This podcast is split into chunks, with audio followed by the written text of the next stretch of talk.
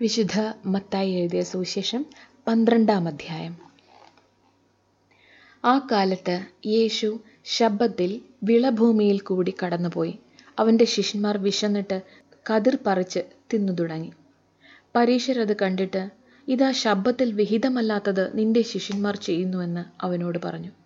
അവൻ അവരോട് പറഞ്ഞത് ദാവീദ് തനിക്കും കൂടെയുള്ളവർക്കും വിശന്നപ്പോൾ ചെയ്തതെന്ത്? അവൻ ദൈവാലയത്തിൽ ചെന്ന് പുരോഹിതന്മാർക്ക് മാത്രമല്ലാതെ തനിക്കും കൂടെയുള്ളവർക്കും തിന്മാൻ വിഹിതമല്ലാത്ത കാഴ്ചയപ്പം തിന്നു എന്ന് നിങ്ങൾ വായിച്ചിട്ടില്ലയോ? അല്ല ശബ്ദത്തിൽ പുരോഹിതന്മാർ ദേവാലയത്തിൽ വെച്ച് ശബ്ദത്തിനെ ലംഘിക്കുന്നുവെങ്കിലും കുറ്റമില്ലാതെ ഇരിക്കുന്നുവെന്ന് ന്യായപ്രമാണത്തിൽ വായിച്ചിട്ടില്ലയോ? എന്നാൽ ദേവാലയത്തേക്കാൾ വലിയവൻ ഇവിടെയുണ്ട് എന്ന് ഞാൻ നിങ്ങളോട് പറയുന്നു.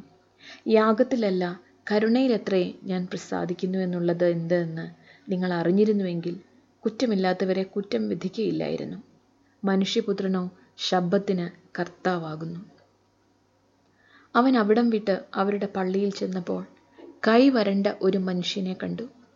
അവർ അവനിൽ കുറ്റം ചുമത്തേണ്ടതിന് ശബ്ദത്തിൽ സൗഖ്യമാക്കുന്നത് വിഹിതമോ എന്ന് അവനോട് ചോദിച്ചു.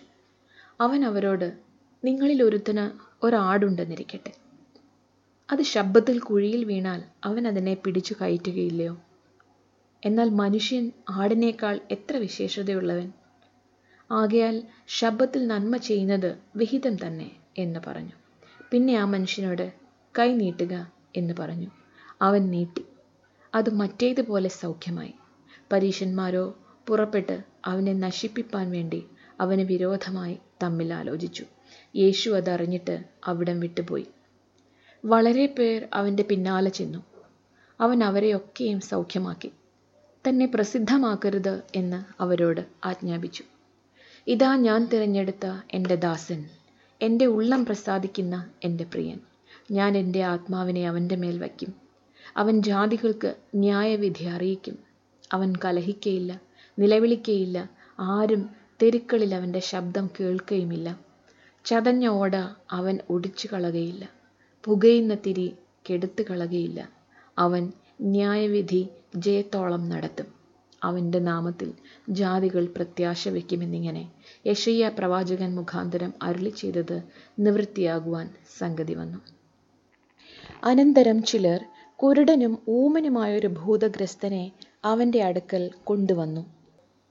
ഊമൻ സംസാരിക്കുകയും കാണുകയും ചെയ്യുവാൻ തക്കവണ്ണം അവൻ അവനെ സൗഖ്യമാക്കി. പുരുഷാരമൊക്കെയും വിസ്മയിച്ചു. ഇവൻ ദാവീദ് പുത്രൻ തന്നെയോ? എന്ന് പറഞ്ഞു. അത് കേട്ടിട്ട് പരീശന്മാർ ഇവൻ ഭൂതങ്ങളുടെ തലവനായ ബയൽസബൂലിനെ കൊണ്ടല്ലാതെ ഭൂതങ്ങളെ പുറത്താക്കുന്നില്ല എന്ന് പറഞ്ഞു. അവൻ അവരുടെ നിരൂപണം അറിഞ്ഞ് അവരോട് പറഞ്ഞത് ഒരു രാജ്യം തന്നിൽ തന്നെ ഛിദ്രിച്ചുവെങ്കിൽ ശൂന്യമാകും. ഒരു പട്ടണമോ ഗൃഹമോ തന്നിൽ തന്നെ ഛിദ്രിച്ചുവെങ്കിൽ നിലനിൽക്കയില്ല. സാത്താൻ സാത്താനെ പുറത്താക്കുന്നുവെങ്കിൽ അവൻ തന്നിൽ തന്നെ ഛിദ്രിച്ചു പോയല്ലോ പിന്നെ അവന്റെ രാജ്യം എങ്ങനെ നിലനിൽക്കും? ഞാൻ ബയൽസബൂലിനെ കൊണ്ട് ഭൂതങ്ങളെ പുറത്താക്കുന്നുവെങ്കിൽ നിങ്ങളുടെ മക്കൾ ആരെ കൊണ്ട് പുറത്താക്കുന്നു? അതുകൊണ്ട് അവർ നിങ്ങൾക്ക് ന്യായാധിപന്മാരാകും. ദൈവാത്മാവിനാൽ ഞാൻ ഭൂതങ്ങളെ പുറത്താക്കുന്നുവെങ്കിലോ ദൈവരാജ്യം നിങ്ങളുടെ അടുക്കൽ വന്നെത്തിയിരിക്കുന്നു സ്പഷ്ടം. ബലവാനെ പിടിച്ചു കെട്ടിയിട്ടല്ലാതെ ബലവാന്റെ വീട്ടിൽ കടന്ന് അവന്റെ കോപ്പ് കവർന്നു കളവാൻ എങ്ങനെ കഴിയും? പിടിച്ചു കെട്ടിയാൽ പിന്നെ അവന്റെ വീട് കവർച്ച ചെയ്യാം. എനിക്ക് അനുകൂലമല്ലാത്തവൻ എനിക്ക് പ്രതികൂലമാകുന്നു. എന്നോടുകൂടെ ചേർക്കാത്തവൻ ചിതറിക്കുന്നു. അതുകൊണ്ട് ഞാൻ നിങ്ങളോട് പറയുന്നത് സകല പാപവും ദൂഷണവും മനുഷ്യരോട് ക്ഷമിക്കും.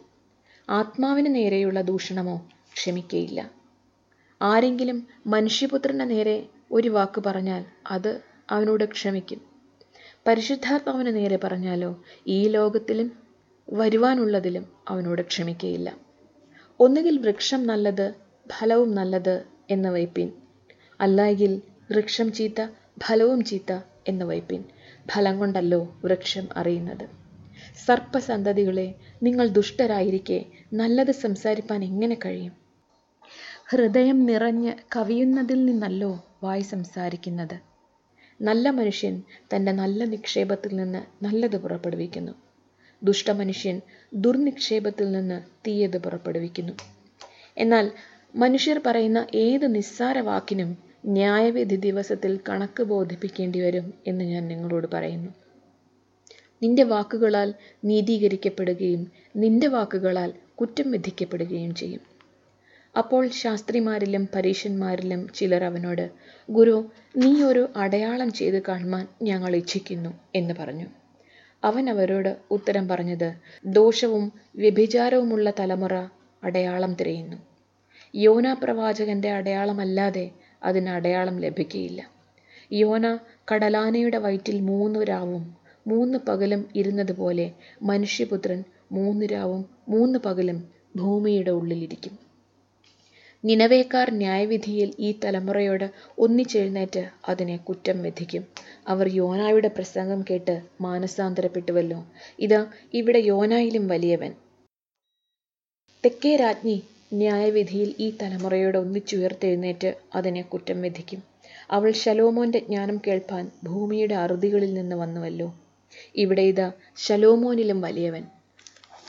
അശുദ്ധാത്മാവ് ഒരു മനുഷ്യനെ വിട്ട് പുറപ്പെട്ട ശേഷം നീരില്ലാത്ത സ്ഥലങ്ങളിൽ കൂടി തണുപ്പ് അന്വേഷിച്ചുകൊണ്ട് സഞ്ചരിക്കുന്നു. കണ്ടെത്തുന്നില്ല താനും. ഞാൻ പുറപ്പെട്ടു പോന്ന എന്റെ വീട്ടിലേക്ക് മടങ്ങിച്ചെല്ലും എന്ന് അവൻ പറയുന്നു. ഉടനെ വന്ന് അത് ഒഴിഞ്ഞതും അടിച്ചുവാരി അലങ്കരിച്ചതുമായി കാണുന്നു. പിന്നെ അവൻ പുറപ്പെട്ട് തന്നിലും ദുഷ്ടതയേറിയ വേറെ ഏഴ് ആത്മാക്കളെ കൂട്ടിക്കൊണ്ടുവരുന്നു. അവരും അവിടെ കയറി പാർക്കുന്നു. ആ മനുഷ്യന്റെ പിന്നത്തെ സ്ഥിതി മുമ്പിലത്തേതിലും വല്ലാതെയാകും. ഈ ദുഷ്ടതലമുറയ്ക്കും അങ്ങനെ ഭവിക്കും. അവൻ പുരുഷാരത്തോട് സംസാരിച്ചു കൊണ്ടിരിക്കയിൽ അവന്റെ അമ്മയും സഹോദരന്മാരും അവനോട് സംസാരിപ്പാൻ ആഗ്രഹിച്ച് പുറത്തു നിന്നു. ഒരുത്തൻ അവനോട് നിന്റെ അമ്മയും സഹോദരന്മാരും നിന്നോട് സംസാരിപ്പാൻ ആഗ്രഹിച്ച് പുറത്തു നിൽക്കുന്നു എന്ന് പറഞ്ഞു. അത് പറഞ്ഞവനോട് അവൻ എന്റെ അമ്മ ആർ എന്റെ സഹോദരന്മാർ ആർ എന്ന് ചോദിച്ചു. ശിഷ്യന്മാരുടെ നേരെ കൈനീട്ടി ഇതാ എന്റെ അമ്മയും എന്റെ സഹോദരന്മാരും.